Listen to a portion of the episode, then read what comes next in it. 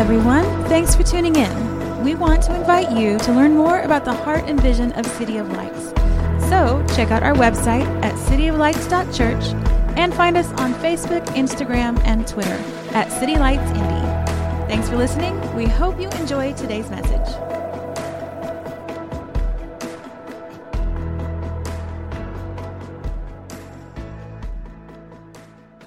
Good morning. How are we doing today? We alive, vibrant, surviving the cold of April. My goodness, Lord, I just need you to bring warmth. The warmth of your Holy Spirit. I feel like we need to cry out to the Lord for the weather. Uh, good morning. We welcome you here this morning. We're so glad that you're here and alive and looking good this morning. I thank God that people can look good, yay, even on the Sunday after Easter. Um, and so if you're here, if you, if you came back after Easter Sunday, I just want to congratulate you and thank you for returning. Apparently, I didn't scare you off enough last week. So, welcome. Uh, if you're here for the first time, I really didn't do anything that scary last week, so don't be afraid. Uh, we left the snakes at home. Um, no. But seriously, we're so glad that you're here with us this morning. You are joining us kind of as we are coming to the end of a 13 week journey that was begun uh, back in February in a series called Long Story Short, as we have been looking at the overarching meta narrative of Scripture, beginning in Genesis, and we will end in Revelation, and looking at how we are a part of this grand story. We are a part of the gospel, and that the same things that God is doing in people as we see in the Scriptures, the things that He wants to do in our lives and move in incredible and powerful ways. And so I'm really excited about this morning. But I actually want to start off this morning um, just to pray.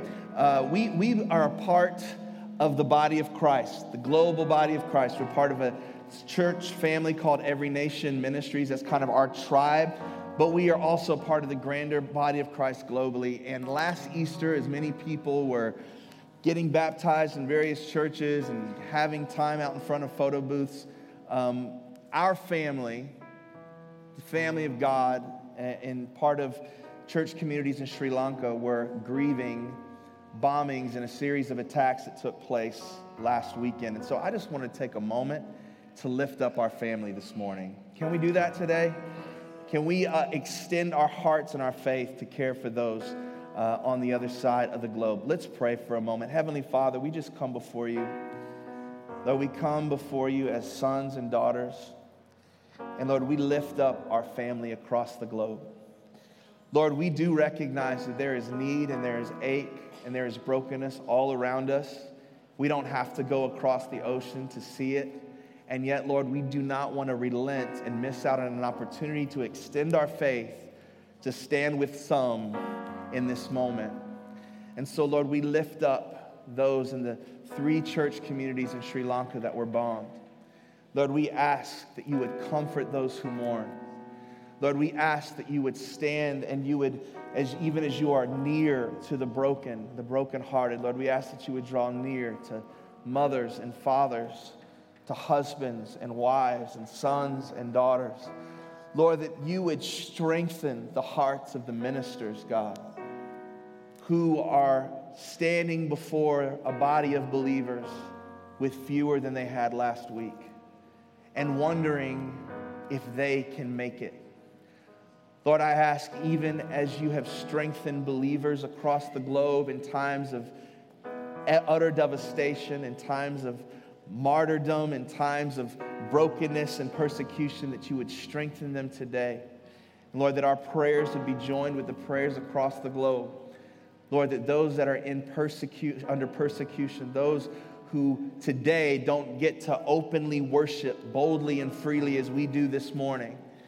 Lord, that they would be strengthened, that they would be emboldened, and they would not grow weary in well doing.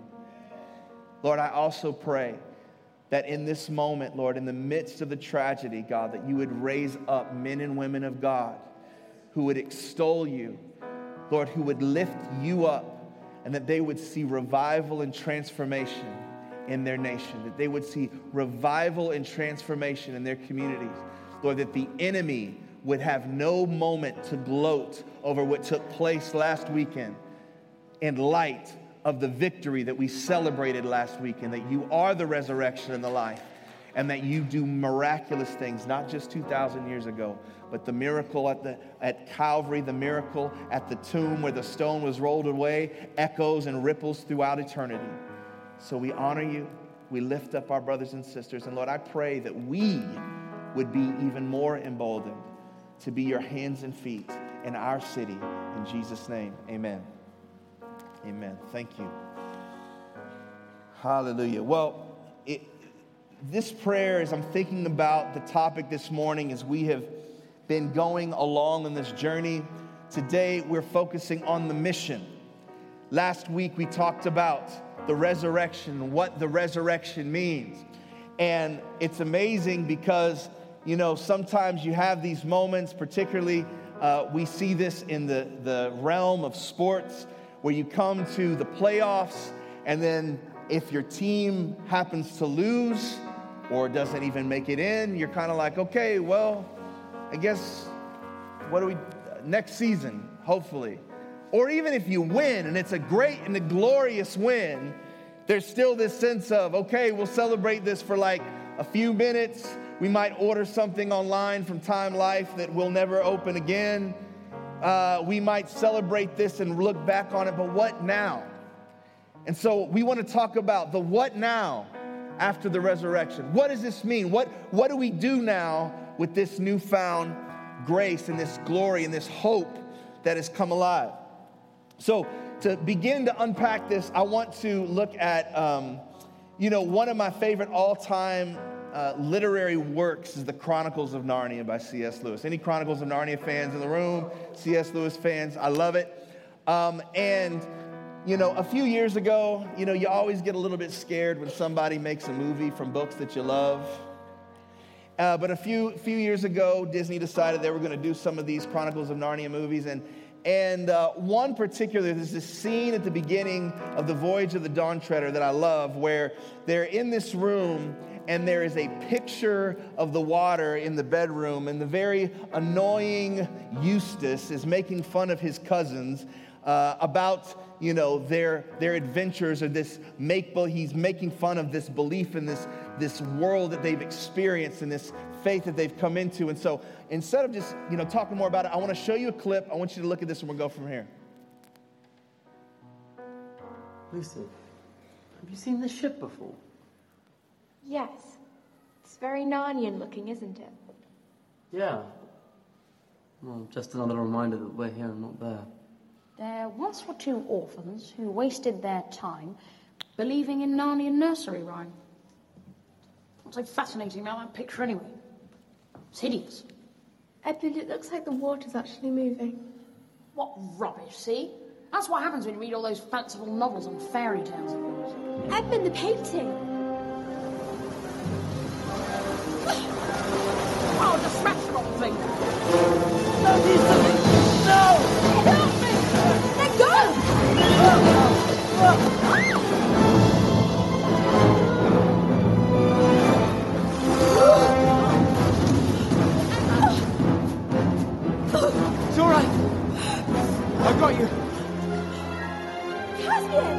Lucy. It's all right, boys.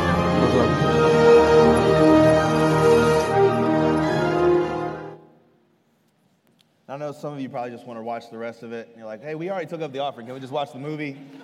Um, now, the first time that we meet the Pevensies in the book The Lion, the Witch, and the Wardrobe, and in that, we see that they enter into this place through a wardrobe. Specifically, to here, it goes through the picture frame. And really, what it is, it's just entering in, it's a portal into a different reality, a place called Narnia to meet a lion named Aslan. And the picture frame reframes for them their reality. It reframes who they are because in their present circumstance, Peter, Susan, Edmund, and Lucy are just boys and girls. But in Narnia, once they enter through the picture frame, they discover that they are kings and queens, they're royalty. See, I believe that the Bible is our picture frame. It redefines our reality. You see, the scripture says, No eye has seen, no ear has heard, no mind has conceived what God has prepared for them. But God has revealed it to us through His Spirit. We are aware, we become aware of a different reality. It redefines possibility. The scripture says, I can do all things through Christ who strengthens me. It reframes my identity. It tells me I am more than a conqueror through Christ who loves me.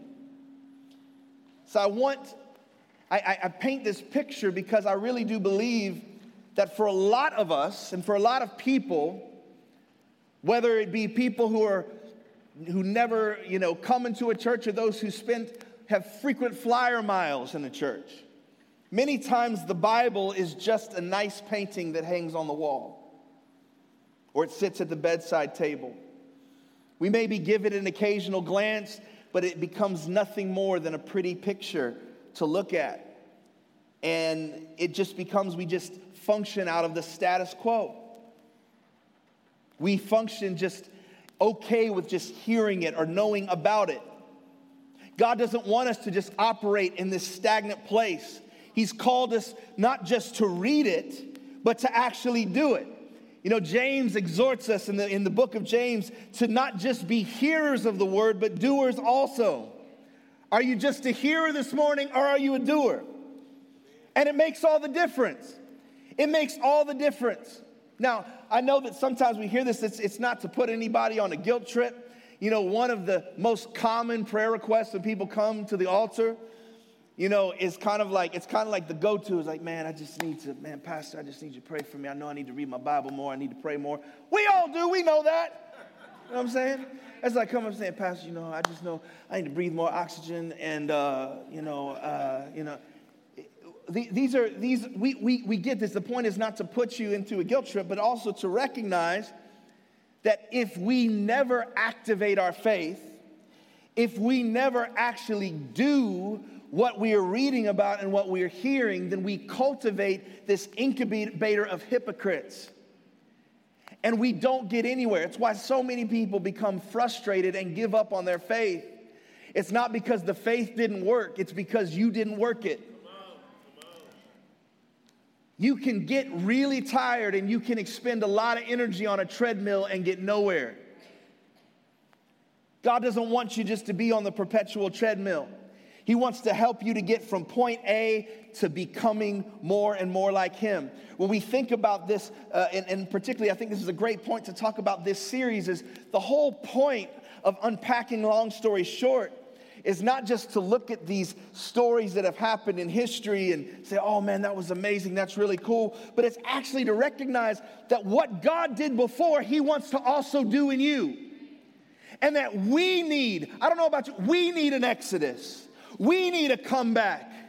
We need a resurrection. We need a God who will step into our lives step into our situations and work a miracle. See, these things that we've been talking about over the last several weeks, they're microcosm of what God wants to do in our world, in us, in you.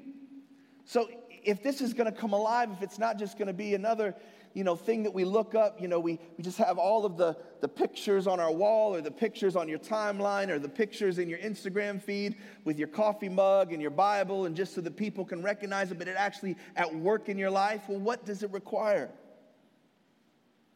It's a lot more simple than I think we make it. It requires that we follow Jesus. I know, you're like, when I came all the way here for that. Follow Jesus. It seems so simple. I want to invite you to just turn to your Bibles if you have your Bible with you or your technology, whichever app, your app of choice. If you didn't come with anything, we, we, we're a full service church. We have the scripture up on the side. Matthew 28, beginning in verse 16. Now the eleven disciples went to Galilee to the mountain to which Jesus had directed them. When they saw him, they worshiped him but some doubted. Jesus came and he said to them, All authority in heaven and on earth has been given to me. Go therefore and make disciples of all nations, baptizing them in the name of the Father and the Son and the Holy Spirit, teaching them to observe all that I have commanded you. And behold, I am with you always to the end of the age. Now, there are people that can take something very simple and complicate it. I'm sure we know all, somebody like this in our lives. But then there are also some who can take something very complicated and simplify it, especially, you know, especially if someone has a gift of teaching. They have this ability to take complicated concepts or things that we perceive as complicated and simplify it. And I would say that there was none better at doing this than Jesus. See, Jesus would take 613 commandments from the Old Testament and boil it down, to distill it into something he calls the Great Commandment. Love the Lord your God with all your heart and soul and mind and strength, and love your neighbor as yourself. Love God, love people. Let's do that. If we do, then everything else will take care of itself. He sums it all in this. If we're going to be great at anything, if we're going to pursue greatness and, and success in anything, let us pursue to fulfill this great commandment to be great at loving God and grow in greatness and loving other people. But along with the great commandment, we see here in Matthew 28 the Great Commission. Now, what we just read in Matthew 28, these are the last words of Christ before his ascension to the Father. And he basically is telling his disciples to make disciples. He's saying, What I've done with you for the last three years in ministry, essentially what, you, what you've seen me do, I want you now to continue it. Continue the work. Now, I just think it, it, they must have been, you know, the simplicity kind of strikes me you know, can you imagine here you've walked with Jesus for three years? You, you've come off of just the most impossible, you've navigated through the most impossible things that you've never had a framework for in your life. You're hanging on his every word. You're waiting to hear what is he going to say. And wait, what, what are we doing? Make disciples. Now, I love the simplicity of it because you can't really confuse it. It's very simple, but it's powerful. It's these two words make disciples. Now, when I say it, I know for many people, the reason that we don't do it isn't because of the simplicity, it's because it seems very daunting and complicated.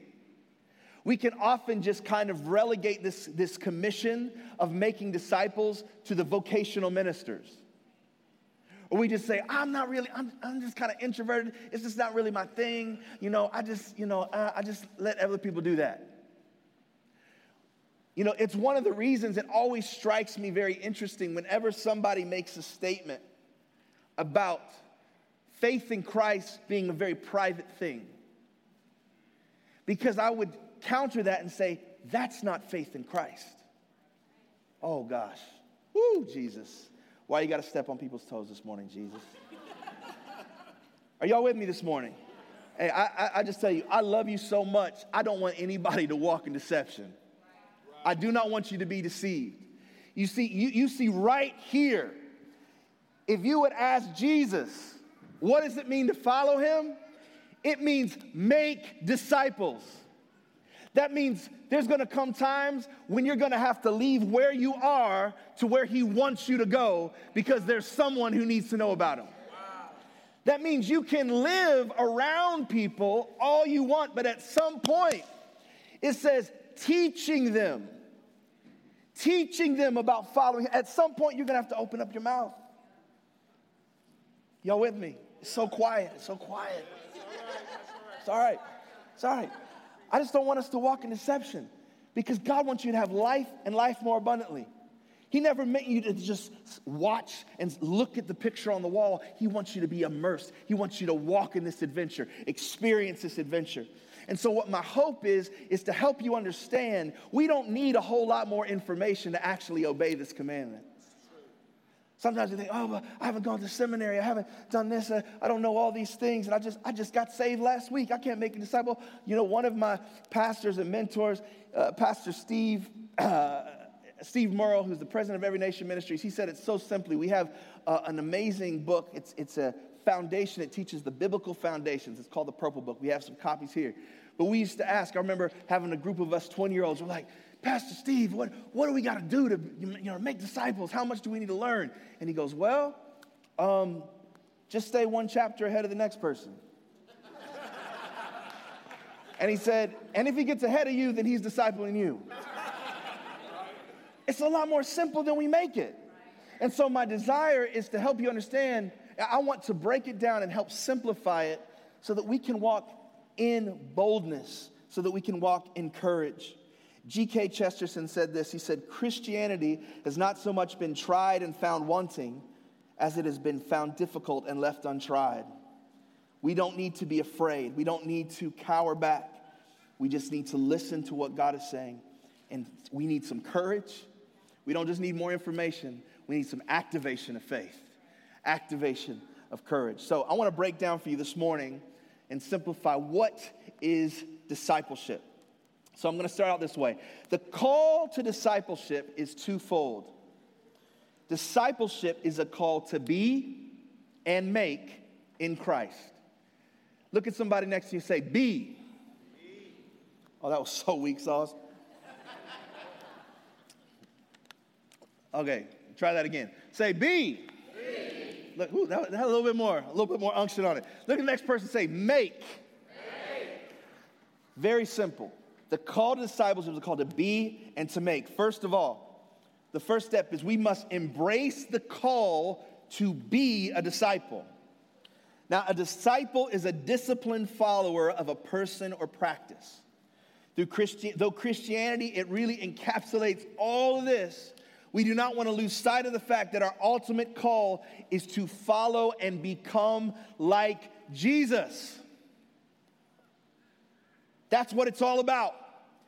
We want to become more and more like Jesus. Now, you think about this the disciples spent about three years with Jesus, they listened to his teaching. They were with him when he was feeding the 5,000. They were actually not just witnessing a miracle, but partaking in of a miracle. But can I also tell you that they did not just go to listen to the sermons and go to the cookouts, but he actually stepped in their world. You know, we can say, I will go where you would go. And we like that. Jesus, let's go somewhere. Let's go somewhere. And then Jesus says, I'm coming to your house. You're like, well, I didn't really clean up. And we got laundry and my drawers are on the couch. And we see that with, with Peter, Jesus, he didn't just say, step out of the boat. We talk about that miracle, but there was times he said, hey, Peter, I'm stepping on your boat. Part of following Jesus is saying, Jesus, you can go wherever you want to go and whatever you want to touch on. I, am going to follow you. I'm going to follow you when it's uncomfortable. You know, part of following Jesus is recognizing him, as we've talked about the last couple weeks, is that he's not just uh, the Messiah, he's not just Savior, he's Lord, he's King. That means we submit our lives. We say, God, all that I am, all of my dreams, all of my finances, all of my relationships, me following you is surrendering it all. And this is not truly tested until Jesus calls us to go in a direction that is against our will. We all think we're great at following Jesus until he says something we don't like. Woo! It's like the rich young ruler. He came to Jesus and said, Jesus, I've fulfilled, I've done all of the, obeyed all the commandments. And, and I'm, I'm sure he was thinking, like, I'm going to be the number one draft pick in the disciple draft. I will be the greatest among the apostles. And Jesus says, um, Why don't you sell all your possessions?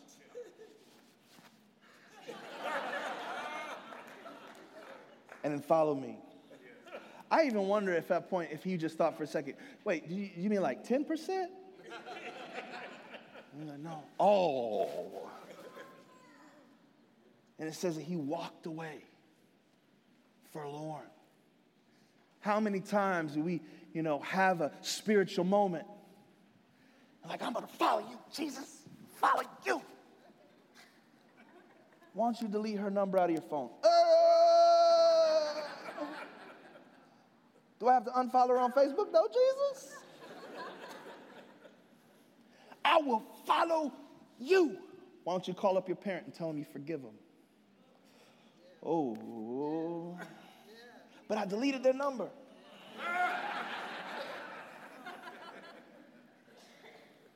The call to follow is the call to lordship. He has invited us to follow him. You know, today we actually have several people who are going to get baptized. I'm excited about that. Baptism, it is a public and a supernatural act of public protest and proclamation that I choose. I have decided to follow Jesus. If you're getting baptized this morning, I'm just going to ask you go ahead and stand up. Stand up if you're getting baptized today. Yeah, come on, somebody. We want, go ahead, stay standing, stay standing, because we're actually going to send y'all out so you can get prepared, okay? But I just want to, I want to commend you for taking this step of faith. It is not something light. It's not just, you're not just getting sprinkled today, and I promise you'll come up. I promise you but you are making a bold declaration. Yes. And you're doing it in front of everybody. Because it, the whole point of it is to publicly, to let people know, I am not my own. My life belongs to Jesus. And we want to celebrate with you today as you take that step. So, what I want to ask you to do, we've got Amy in the back. Follow Amy. You follow Amy and then you follow Jesus. But you can go out there and get ready. Can we give them a hand as they get out? Go out and get ready for this baptism.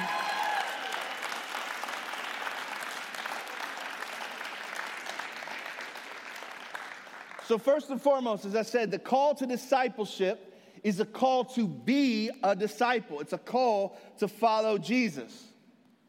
Now, secondly, it's not just that we embrace the call to be, we must own the call to make disciples. Just let that hit you. That's a call for you. It's got to be personal. In 2 Timothy chapter 2 verse 2, Paul is writing a letter to his disciple, to his son in the faith, and he says, "And what you have heard from me in the presence of many witnesses, entrust to faithful men who will be able to teach others." Uh, you know, when we talk about the concept of making a disciple, again, sometimes it can be overcomplicated. Are there resources? Are there materials? Are there ways that we can help people grow in their discipleship walk? Absolutely. Does it always look exactly the same? No, it doesn't always look exactly the same, and yet there are some very key components. There's a very essential aspect of it. You see, a big part of it is that discipleship, the simplest way I can put it is discipling someone is helping them get from point A to point B. Or I like to say point A to point becoming. Why do I say that? Because the goal isn't like growing as a disciple of Jesus isn't a place that you're all of a sudden going to get to the destination in a couple years. You're like, done it. Beam me up, Jesus. No. We will continually be becoming more and more like Jesus. And so the goal is to help people get from where they are one step closer to Him, one step closer to becoming who He's called them to be. It is important, it is important that we help people, we, we meet them and we love them where they are. I cannot go to my five year old Johnny and expect him to be at the same level as a Mr. Ben Adcock in his faith, in his experience, in his maturity maybe his maturity. I'm just playing with you, Ben. I love you, homie. That's my dog. I, I don't come at him with the same, as, the same expectations. Why? Because he's five. And he's a little crazy. I got to meet him where he is. But there's a big but here is that, remember, discipleship is helping people get from where they are to becoming more like Jesus. And so, if we're not actually helping people walk in the direction of Jesus, we're actually doing something that I believe is very, very cruel and cowardly. We're withholding the most important element. We're withholding the only hope that any of us have for people to actually walk in freedom. It would be like having, can you imagine parents? Christmas is coming. You got all the presents, you got that extra bonus. All the things on the wish list, all the things, not just what your kids need, but they want, you've got it. And they come down and they've got the PJs on, and you're praying, Christmas time is here. And everything is coming, and they're excited, and they can see it, and they can, exp- they can see all the presents and all the gifts, and they see the big one that's tucked in behind the tree, and all these things. And then you like, say, Merry Christmas. All right, let's go eat some Cheerios. And they're like, we're here. The thing that we, that we want, the thing that has actually already been paid for, purchased, made available, is in the room. Why won't you actually help me experience it? Discipleship is leading people to Jesus, helping them take that next step. Part of taking that next step also requires tough love, it requires truth in love. See, there's going to be a lot of moments when you are helping someone, when you're making disciples, when you're helping someone get from point A to becoming, where it will call for patience. Love is patient. To make a require, I, I had a incredible man of God that was pouring into me when I moved to Tallahassee by the name of Ginam Lim. He was a Singaporean man, and this brother was a disciple making machine. And we would call him Master Lim. And he would often tell me, I remember his first meeting with me, discipleship appointment, he goes, John, let me tell you something. I always, I was an engineer. I wanted to be a shipbuilder. God told me, I'm going to have you build relationships, fellowship, discipleship. He said, John, you need to know something about discipleship. Everybody think it's so fun, it's so glamorous. Discipleship is changing Christian diapers.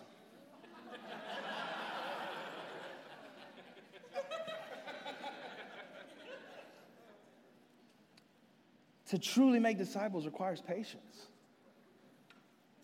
It means when you meet people where they are, they're not going to figure everything out at first. They might need to step outside a city group to have a quick cigarette. There might be times, I remember there was a guy in one of our prayer groups, he had just got saved. I mean, like he got saved, walked out of the flames and into the service. And he was like, they gave him the mic to pray, and my man was going for it. And he dropped some colorful language in that prayer. He had just heard that, you know, we are a chosen generation, a royal priesthood. My man got up in that prayer meeting. He goes, I mean, we're royalty. We're effing royalty. a couple of the deacons were like,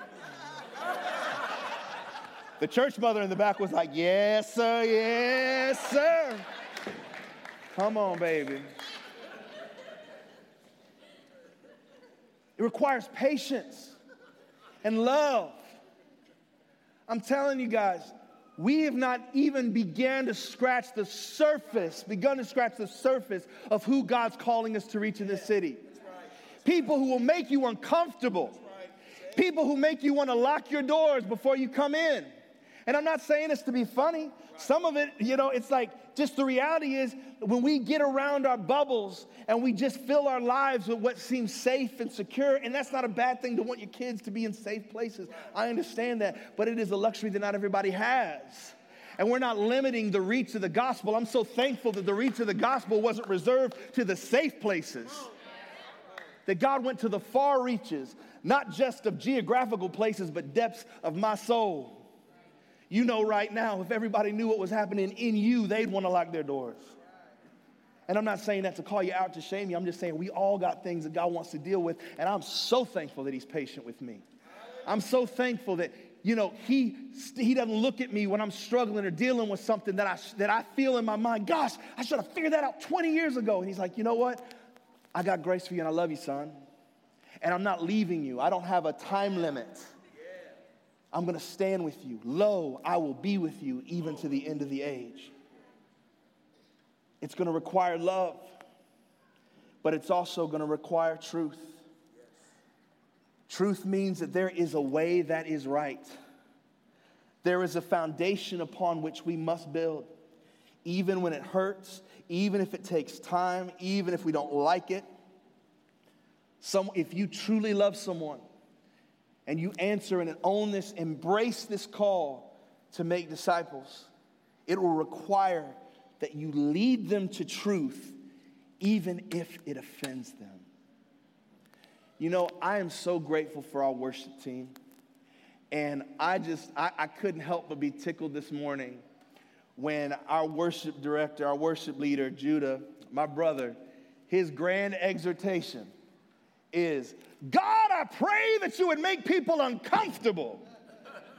Can I tell you how many church staff meetings that begin and end with, okay, guys, we don't want to make anybody uncomfortable. okay, we don't want to offend, we, we want to be, let's just be careful. You know, and, and I get it, there's philosophies, but the reason he says that is not just because he wants you all twitching and feeling weird. He actually loves you. He loves you. We, we, we want to walk in love because we actually believe that, as Ephesians says, that we, the body, is called to build each other up into the head that is Christ. You know, I know that there's some people that were competing in a CrossFit competition. There's some other CrossFitters in here. I know you might be surprised. I'm not one of them, but you know, God's working on me. But they understand that in order to be built into what they are called to, what they need to be built at to compete, it will be uncomfortable. We have to be, not be afraid to lead people to Jesus. Oh, man. I'm going to say this, this last point and then I'm going to wrap up. Worship team, you can go ahead and come up. You know, one of the things about discipleship is within our mission statement as a church, we say we exist, City of Lights exists to connect in people, to ignite a city, and light the world for the glory of God. And, re- and really, when we extrapolate this out, it kind of forms what is our discipleship philosophy? Where our number one goal is we want to connect people to Jesus. You want, you, if we just connect you to us and not Jesus, we fail. We want you to meet Jesus. That's why we preach out of this Bible. That's why we worship Him and not our feelings. We want to connect you to Jesus. But you want to be made alive. We want you to be ignited and awakened into your calling, into your purpose. Why did God put you on this planet? Because we believe that if we truly come alive in Jesus, then you will light and you will shine wherever and for whomever He takes you. One of the ways that you make disciples is by doing what God has given you to do with passion and excellence. Some of you get overwhelmed because you're like, Do I have to lead a city group? Be excellent at what you do in your workplace. It's amazing how people will want to follow a winner. Y'all hear me this morning? Do what you do in view of Jesus. What would happen in your workplace if you your motivation was not just promotion and pursuing a resource, but working in such a way that it actually glorified God. Some people don't want to follow you not because you're a, not a Christian, not because you're a Christian. They don't want to follow you because what they look is not desirable. They, they, what, what would it look like if when you do what Matthew 5 exhorts us and it says, let your light so shine before others that they would give praise, that they would see your good works and give praise to your Father in heaven. The way in which we walk and talk and interact that passion becomes contagious. That passion becomes something that people want to be a part of. We have to embrace the call to be. We have to own the call to make. And so I want to ask this question Have you taken the Great Commission literally? I want to I want to push a little further and say, has this Great Commission, has this call been something that you own personally? Each and every one of us that is walking as sons and daughters of the living God, each and every person who recognizes Jesus as rescuer and king is called to own this call to be and to make. Now, I want to encourage you because some of you, you might be sweating thinking about, some of you, you're already making disciples. You're already doing this, whether you're doing it at home with your children. You know, one of the things, I'm so grateful for our City Kids ministry. I'm so thankful for all of the volunteers, my mom, and so many who serve faithfully each and every week. But I don't expect City Kids to be the chief agent of discipleship in your children's lives or mine. That's us. That's us. Eventually, as we grow and expand and have a youth group, our goal is never to circumvent your God given call and mark to disciple your kids. We want to come alongside and support. Some of you already, God has given you leadership. He's given you influence and, and, and you're already taking advantage. You know, sometimes a word that we're more familiar with is just apprenticeship or mentorship. God's giving you that burden and you, you feel this tug to help others become great and pursue greatness. That's discipleship. But let's wholly embrace it. Let's help people not just be better with a task, but help them meet the lover of their souls. Help them know and take a step closer to the Redeemer, to stay, take a step closer to the Restorer, to take a step closer to freedom, to take a step closer to the mercy that they so desperately want, to take a step closer to the friend who is closer than a brother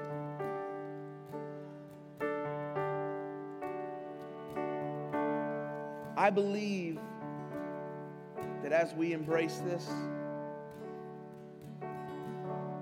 we are going to see God move in such a way that we will actually begin in greater measure doing what I believe every church plant is called to do. It's not just to create a space for the church people to gather on Sunday to actually see the lost welcomed and called home. It's not just going to come from me, it's going to come as each and every one of us. And I'm not just talking to the grown ups. I know we have some young people in here, and I want to challenge you, young people. God has given you a voice. You don't, you don't get a junior Holy Spirit when He comes and resides in you. He chose a young teenage girl to release the rescuer and the king of all eternity. God can use you right now. He wants to move through your life right now. Can we, as individuals, but can we as a people, commit to not just being content with the picture hanging on the wall? Would you dare to step out in courage and actually allow His word and this call, the commandment and the commission to consume you? It might look like signing up for City 101 next week,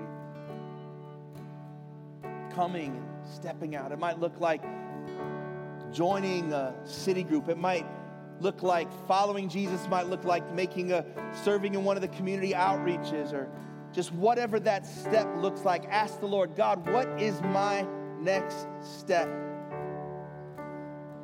It might look like not just inviting your coworker or neighbor to lunch, but also inviting them to church, sharing your story with them.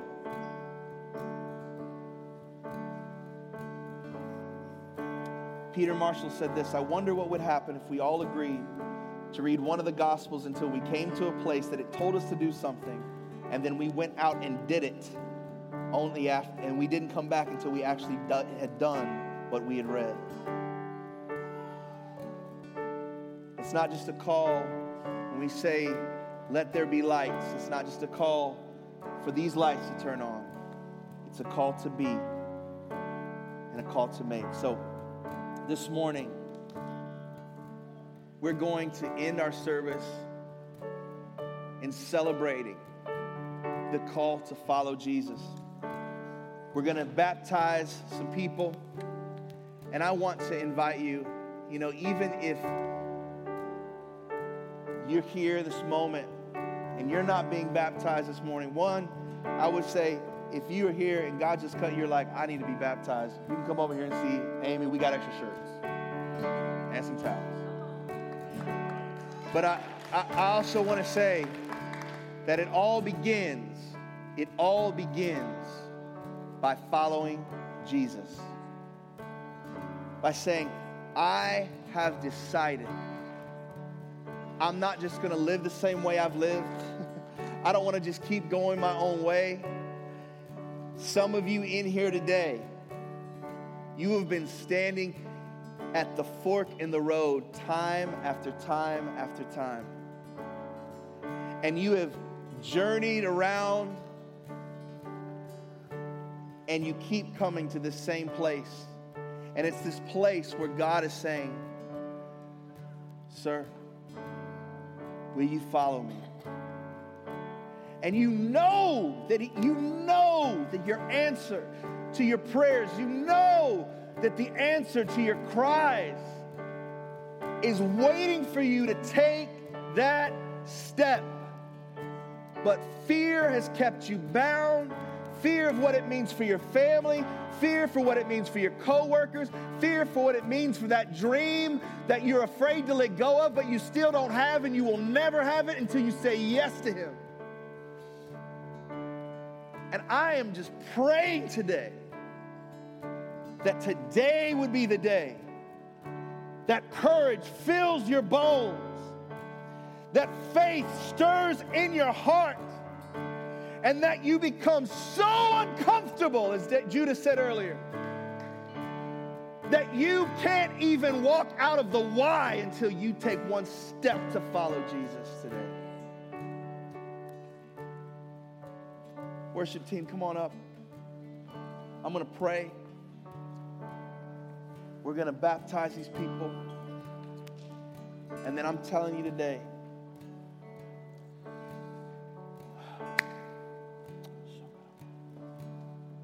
just want to pray. Heavenly Father, God, you're stirring me up this morning. I know that today lives are in the balance. No day is promised to us. Lord, I'm asking that in your mercy, that you would remove the scales and the calluses I believe, even as I'm praying to right this moment, that there, there's at least one person in here that you've done the church thing, from external appearances, you actually have done a really good job of making it look like you have it all together. And yet, the calluses around your heart, from disappointment, from hurt, are so thick and so deep that it's been a long time. You've, you've gone to church, but it's been a long time since you actually felt His presence, that you felt the love that He has poured out on you. And I'm just praying right now, Father, I ask you right now that you would remove the calluses. Lord, that you wouldn't just, I know that you don't just expose people just to, to expose the nerve endings and cause pain and shame. Lord, you, you took upon all of our pain and all of our shame upon yourself. But Lord, I pray that you would remove the hardness, that you would give us hearts of flesh instead of hearts of stone, and that your love and your mercy and your goodness would penetrate our hearts, Lord God, that we would be awakened to the destiny and the purpose that you've called us to walk in, Lord God. Lord, I pray, oh healer of the broken, that you would meet each and every person in the place of their pain, in the place of their disappointment, in the place of their disenchantment, God, and that you would revive them, that you would bring new hope, that you would breathe your breath of life into their nostrils, and that they would come alive in you. Lord, I pray even as we take this time to baptize those that are here that will go into the water symbolically is going into the grave, putting to death the old, and they will rise up symbolically and supernaturally in resurrection life, declaring that my life belongs to Jesus. Lord, I pray that you would stir hearts in here to take that step, to go from death to life, to step from their will to thy will. We honor you. In Jesus' name.